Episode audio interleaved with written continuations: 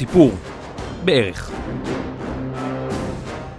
פודקאסט או הסכת על הערכים המשונים והמוזרים ביותר שמצאתי בוויקיפדיה.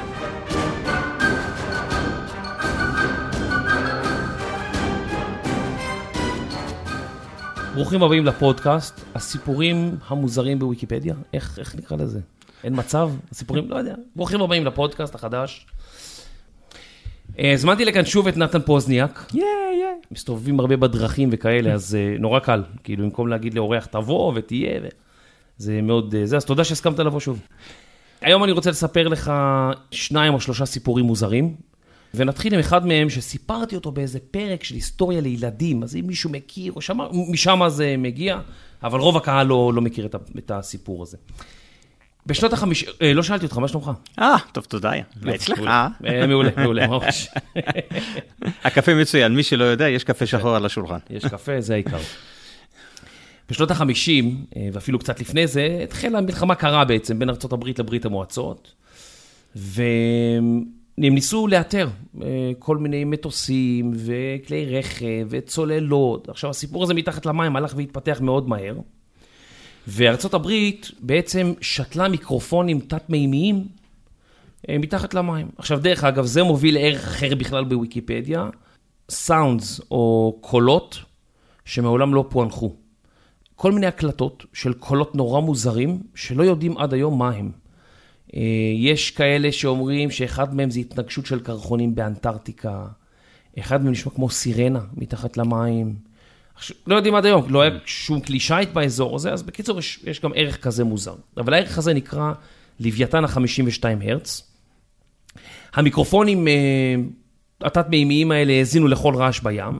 בסדר, צוללות, אוניות, כל דבר הם שמעו. המלחמה הקרה הסתיימה בשנות ה-90, ברית המועצות הפכה לרוסיה, אה, ולעוד כל מיני מדינות כמו בלארוסיה, ליטא, אוקראינה, אה, ומדינות מזרח אירופאיות אחרות שאנחנו מכירים. אה, מס- מסוף שנות ה-80 הם אמרו, טוב, המיקרופונים האלה כבר לא צריכים להיות סודיים, היו מיקרופונים כמובן סודיים בכל מיני מקומות. אה, אני מתאר לעצמי דגים שנתקלו במיקרופונים האלה, בטח, אתה יודע, מה הם חשבו? מה זה הדג המוזר הזה? אני, אם אתה רוצה, אני יכול להוסיף. אה, ישנו סיפור על מבצע זוריאן, שהחל מזה שהמיקרופונים שעליהם אתה מספר, קלטו התרסקות של צוללת סובייטית בלב האוקיינוס.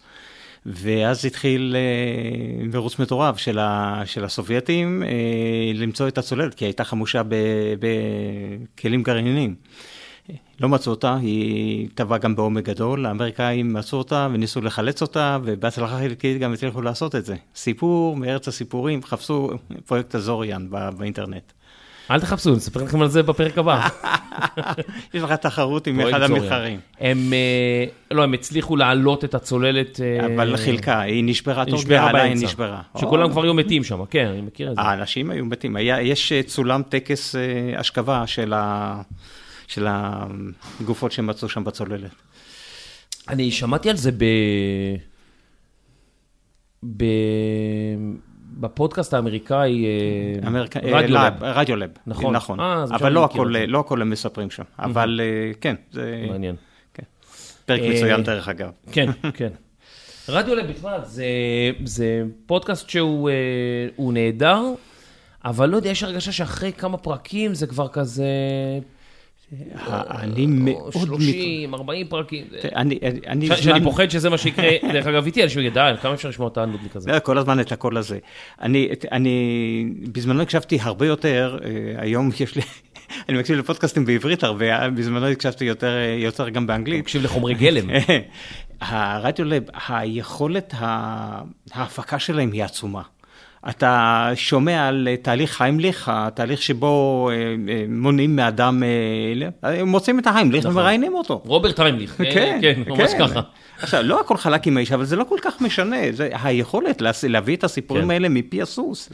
זה... הרבה מאוד אנשים, תשמע, אה, אתה יודע, בישראל, כשאתה מדבר על פודקאסט, אתה מדבר בדרך כלל על בן אדם אחד, אולי יש לו עוד איזה עוזר. איזה נתן כזה. כן, נתן שמראיין, זה, קשה, זה המון עבודה, וטלפונים, והפקה, ויש להם שם צוות שלם. אומרת, יש להם גם תמיכה של הקרן למדעים, וגם התחנה, וגם מאזינים מיליוני דולרים תורמים, אז זה יותר קל לעשות. אז האמריקאים, חזרה לסיפור, האמריקאים מחליטים שזה כבר לא סודי, הם מספרים על זה למדענים, ואומרים למדענים, לא רק שיש לנו מיקרופונים מתחת למים, יש לנו הקלטות של הרבה מאוד שנים אחורה, ויש לנו אפילו מערכת שאתם יכולים להתממשק אליה ולשמוע מה קורה מתחת למים. כמובן שהמדענים מאושרים, ופתאום מדענים בכל העולם מתחילים להאזין מתחת למים ושומעים כל מיני קולות, ועושים סיווגים וקטגוריות ומה כל דבר אומר. בשנת 1989 חוקרים מהמכון האוקיינוגרפי, וודס הול, שמעו רעש משונה מתחת למים, הוא לא הופיע להם בשום סקאלה, זאת אומרת זה מחוץ לסקאלות של כל מיני חיות, אז הם לא הצליחו להבין מה זה הרעש הזה, שהיה בתדר של 52 הרץ. הרעש נשמע כמו קריאה של לוויתן, אבל לוויתנים לא משדרים בכזה תדר, אז הם פסלו את זה די מהר והתחילו לחפש. עכשיו תדר, כן, אנשים תמיד אומרים את המילה הזאת, תדר זה בעצם מדידה של כמה מחזורים יש ביחידת זמן מסוימת, או כמה פעמים בדקה, נגיד... בהיסטוריה לילדים, שנתתי את הסיפור, אז סיפרתי כמה פעמים קרוסלה מסתובבת בדקה, ואז uh, יש מחזורים בעצם, שנעים בגלים ומודדים אותם. פיזיקאי גרמני בשם הרץ, על שמו המספר. עכשיו, יחידת הרץ היא למעשה מספר המחזורים של גל קול בשנייה אחת. האוזן האנושית יכולה לקלוט בין 20 ל-20 אלף הרץ. כן, לאו דווקא קול, קול, הכל נמדד בהרץ עם תנודות חשמליות, כל דבר שהוא. כל דבר שהוא, יפה. אם הגלים הם מאוד צפופים, או אם מחוץ לתדרים הללו, אז זה נקרא תדר על-קולי, זאת אומרת, תדר שאנחנו לא מסוגלים לקלוט. עכשיו, לוויתנים כחולים, בדרך כלל משמיעים קולות בין 10 ל-39 הרץ. עכשיו אמרנו, אנחנו מסוגלים בין 20 ל-20 אלף. זאת אומרת, מה שבין 20 ל-10 אנחנו לא שומעים, אבל מה שבין 20 ל-39 אנחנו שומעים. לוויתני סנפיר, יש ממש קטגוריות, לוויתן כזה הוא 20 הרץ, לוויתן סנפיר הוא 20 הרץ. אבל הלוויתן הזה כביכול, הקול של אותו לוויתן, היה בתדר שונה לגמרי. זאת אומרת, רגע, זה לוויתן, או לא לוויתן? מה זה הדבר הזה?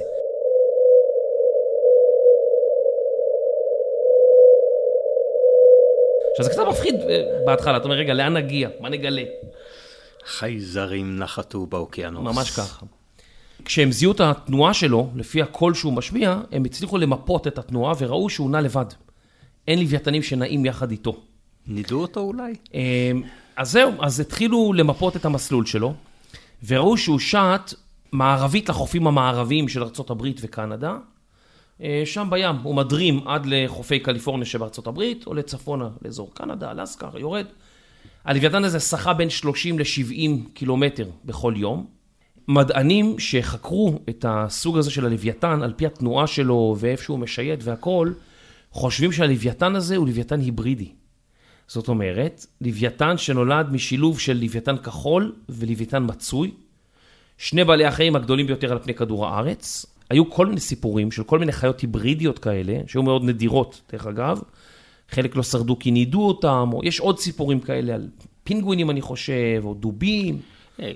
בהרבה מקרים הם לא פוריים, אז כאשר, כאשר הפרד הולך לעולמו, אז השושלת הזו של הפרדים נגמרת. אבל סוסים וחמורים יש עוד, אז נוצרים פרדים חדשים. כן, יש המון, אני מכיר הרבה כאלה. אז העלו כל מיני תיאוריות, מה זה הדבר הזה ומי זה הדבר הזה, ויש כל מיני תיאוריות מאוד מעניינות, שגרמו לאנשים ככה להתאהב בלוויתן הזה, שהוא תיאוריה אחת גדולה. יש אנשים שמאמינים שהלוויתן הוא חירש. ובגלל זה הוא לא מצליח למצוא אף לוויתן אחר, הוא לא שומע, ובגלל זה התדר קול שלו גם שונה, הוא משדר ב-52 הרץ. משהו שלוויתנים אחרים לא מסוגלים לשמוע, ואז למרות שהוא קורא ללוויתנים, או, או, או, או, אף לוויתן לא שומע אותו, והוא מכונה הלוויתן הבודד בעולם. שזה ישר צובט בלב. על העובדה שהלוויתן שרד, עד, לפחות עד, זאת אומרת, גם היום שומעים אותו, מידע שהוא התבגר, שהוא בריא, והקריאה הייחודית שלו, ניסו למצוא עוד קריאה דומה, לא מצאו. זאת הקריאה היחידה מסוגה בעולם, תחת למים. הרבה מאוד אנשים שמעו את זה, כמובן התאהבו בזה, ציירו ציורים, והערך גדל וגדל, ועוד אתה רואה בערך את ההפניות לרשימת מקורות, הולכת וגדלה וגדלה. את הלוויתן שומעים כל שנה מאז שנת 2014, יש קרן על שמו, יוצרי סרטים יצאו לים לחפש אותו, הוא שלהב את הדמיון של אנשים רבים, ומדענים טוענים שזה, אתה יודע, אנחנו כמובן לוקחים תכונות אנושיות, אנחנו לא באמת יודעים אם הוא באמת בודד, אם הוא מרגיש בודד או שזה מה שהוא רגיל. חוץ מזה, אלה כל החיים שלו, זה לא שהוא הכיר חיים אחרים. כן, הוא אומר, החיים שלי, אני שוחה בים, עושה או-או, אף אחד לא בא, והכל טוב, כאילו זה ה... אבל אנחנו, אתה יודע, כבני אדם, לא טוב לנו להיות לבד. נכון? לא טוב להיות האדם לבדו. אז אולי בגלל זה הסיפור הזה נורא נוגע ללב. ואולי באמת הלוויתן בודד, ובלילה הוא בוכה דמעות לוויתן. יש עוד סיפור שאני רוצה לספר לך היום, שהרבה זמן אני סוחב את הסיפור הזה איתי. רציתי לחקור אותו, לעשות עליו פרק שלם, וזה איכשהו זה נשאר פה בערכים הכי מוזרים שמצאתי בוויקיפדיה. נתקלתי בערך הזה במקרה לפני כמה שנים. אני לא זוכר אם זה כשחקרתי את הסיפור של פורטוגל במלחמת העולם הראשונה, כי יש לי על זה איזשהו, קצת באחד הפרקים על חיילים פורטוגלים שמגיעים למלחמת העולם הראשונה, ואז גיליתי משהו שהתרחש בעת מלחמת העולם הראשונה בפורטוגל. ואז אמרתי, מה, לא, כאילו, באמת, אמיתי. בקיצור, סיפור מוזר, שככל שהוא כאילו ממשיך וממשיך, הוא נהיה קצת יותר מוזר ויותר מוזר. אז לסיפור הזה יש שני ערכים בעצם, שמהם שאהבתי את הסיפור. אחד זה נקרא גבירתנו מפטימה, והשני זה נס השמש הגדול, שניהם מתרחשים בפורטוגל. פטימה כנראה זה, יש לזה הגייה, הגייה, הגייה, הגייה, הגייה. יש לזה הגייה פורטוגזית, כזאת או אחרת.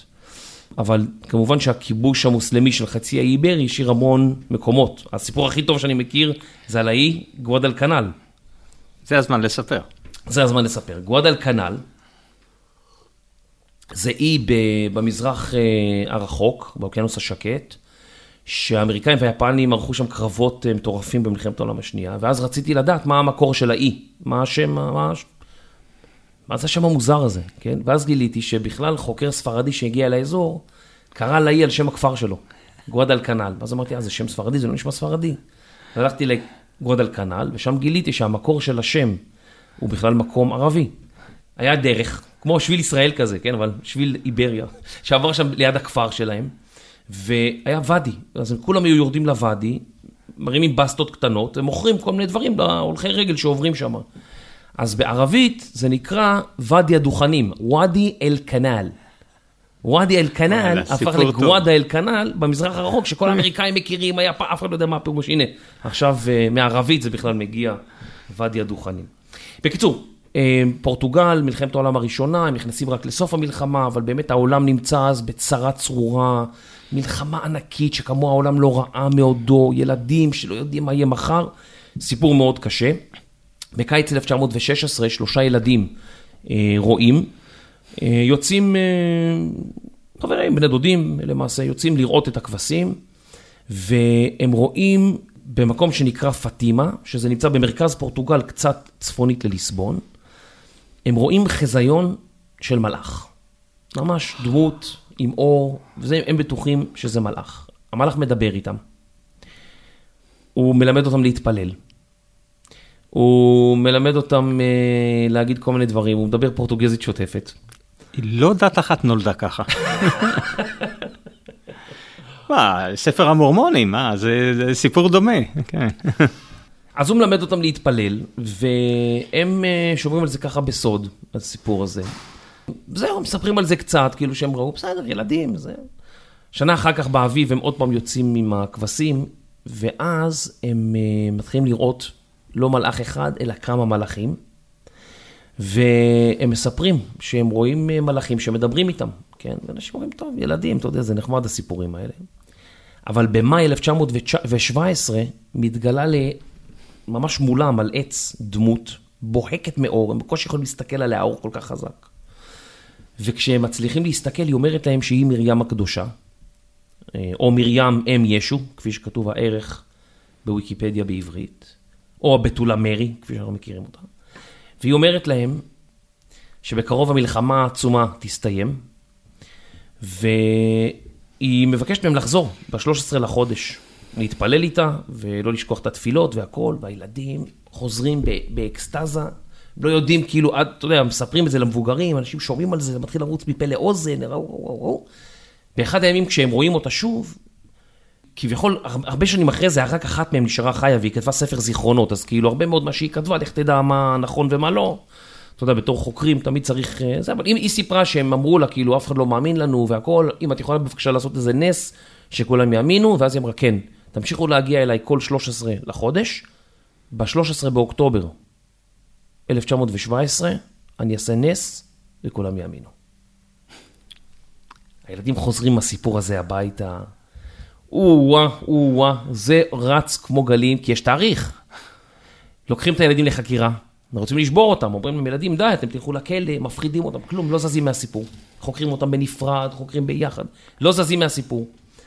אה, בשלב מסוים הם משוחררים אחרי החקירה והולכים הביתה, הסיפור ממשיך לרוץ, מגיעים אנשים מכל פורטוגל, זה רץ בעיתונים שב-13 באוקטובר הולך להתרחש נס. לוקחים את הילדים וכולאים אותם בבית סוהר בשביל שיגידו, די, עבדנו עליכם, סיפרנו סיפור, הילדים לא חוזרים בהם. משחררים אותם. אה, באותו קיץ הם נתקלו במריה הקדושה שש פעמים. וכל פעם התפל, התפללו, וכמובן המשיכו אה, להיות אה, נוצרים מאמינים. עוד מעט ה-13 באוקטובר מגיע, מה עושים? קצת לפני ה-13 באוקטובר, ממש כמה ימים לפני, התחילו להגיע אנשים לאותו אזור. לאט לאט מגיעים עוד אנשים, ועוד אנשים.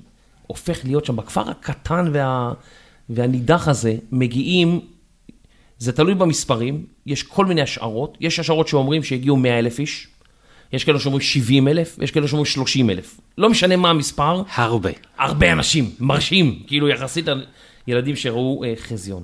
וכאן יש עוד ערך בוויקיפדיה שנקרא אירוע נס השמש.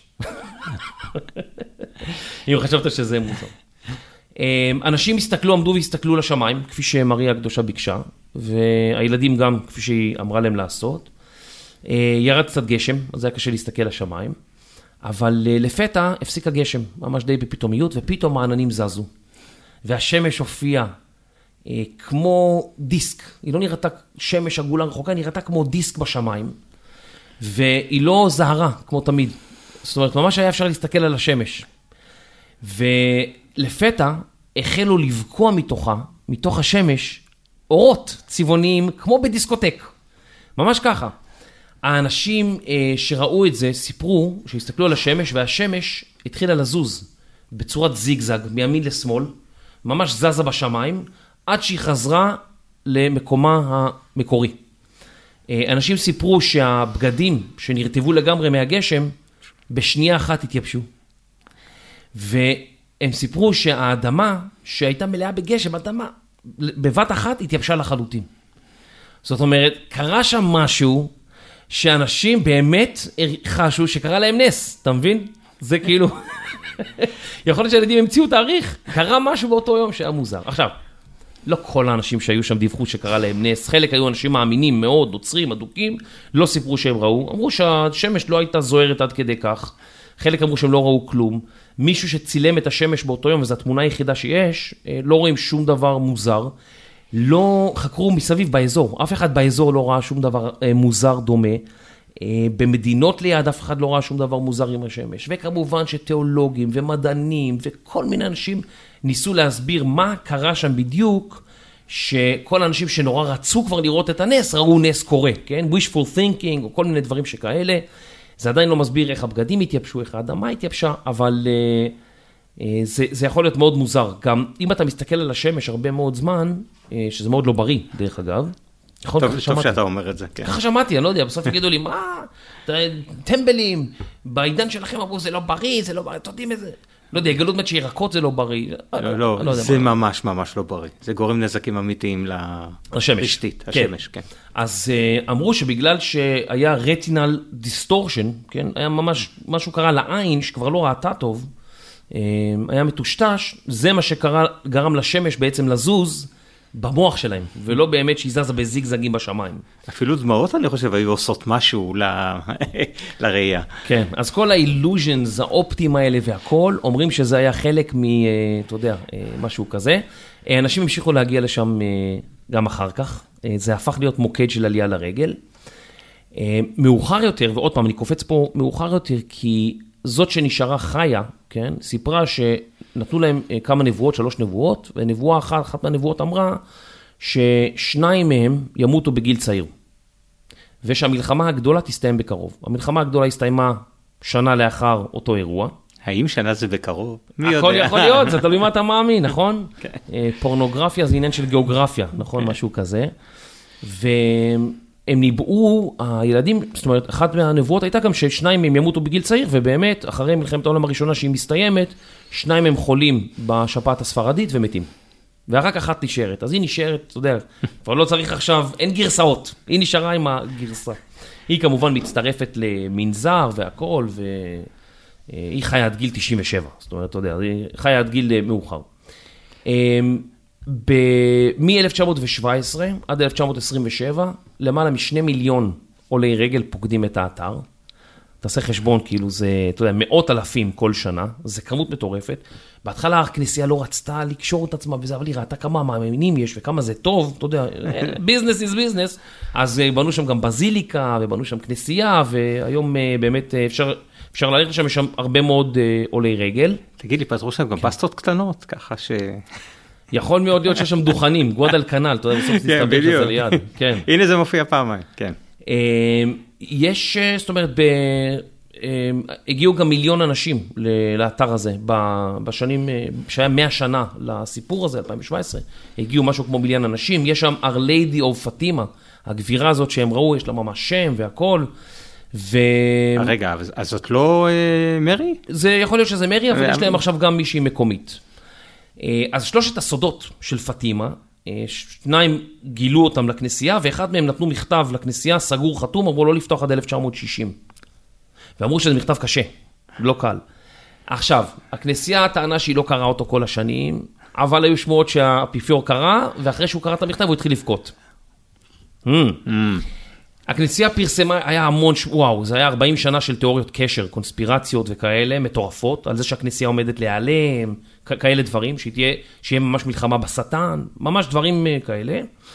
בשנת 2000 הכנסייה החליטה סוף סוף לפרסם את הטקסט, אבל הוא היה כל כך non-controversial, לא היה כתוב שם כלום, שאנשים אמרו, אוקיי, כל הדברים הטובים הם מחקו, או שהם לא מפרסמים חלק מהדפים, או שברור שזה לא הטקסט, כי אחרת לא היה מה להחביא אותו במשך 40 שנה. אז הרבה מאוד אנשים מאמינים שיש נבואה של הבנות האלה, של, ה, אה, של הילדים האלה, ו...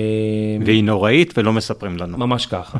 עכשיו, המקום שם הפך כמובן אתר לעלייה לרגל. הוותיקן בהתחלה הוא לא אישר שההתגלות של הגבירה הספציפית הזאת אה, היא מרים אם ישו, אבל ב-1932 הם אישרו למאמינים לסגוד לגבירה מפטימה. זאת אומרת שאתה יודע, מה, לראות את מריה הקדושה דוברת פורטוגזית, זה בלתי אפשרי, אבל הייתה כנראה גברת אחרת. וזאת הגברת, אה, הגבירה מפטימה, ויש שם, אה, מאמין שהקפלה, יש שם כנסייה קטנה שנבנתה במקום המדויק של ההתגלות, שיש לה גם סגולות מרפא. אז הרבה אנשים חולים באים לשם ומבקשים, אה, זה כמו להשתטח על קברות צדיקים או משהו כזה, בדיוק. יש שם בזיליקה ענקית, זה, היום יש שם הכנסייה הנוצרית, לפי שכתוב, הכנסייה הנוצרית הרביעית בגודלה בעולם, עם מגדל של 65 מטר. והכל התחיל משלושה ילדים שראו חזיונות. האם, אה, אתה יודע, זה יכול להיות, לא יכול להיות, מה, מה אתה אומר על, ה, על הסיפור הזה? אה, אתה יודע, מתבקש שתכף נתחיל לעשות אה, ניחושים מדעיים, מה היה שם, האוויר זז, היה חתכות, אני יודע מה, כל מיני דברים כאלה. אבל האמת היא ש, שלא תמיד אנחנו, בהרבה מקרים אנחנו לא יודעים את ההסברים, אבל זה שמשהו, שאנחנו לא יודעים את ההסבר למשהו, זאת לא אומרת שהיה שם אלוהים או שהחייזרים נחתו. אנחנו פשוט לא יודעים את ההסבר. וכשיש דברים גדולים, אז צריך גם הסברים חזקים, וזה קשה. אה, כן, אני חושב שגם גם מדענים לא רצים להגיד, אה, יש לי הסבר, זה וזה, אומרים, צריך לחקור, צריך לבדוק, אנשים יותר אוהבים שנותנים להם את ההסבר ישר. אתה יודע, זה כן. היה ככה, זה היה ככה, אז... אה, אמרתי קודם, היו להם גם דמעות בעיניים, כן, מהסתכלות בשם. זה יכול להיות, אגב, יכול להיות שלא.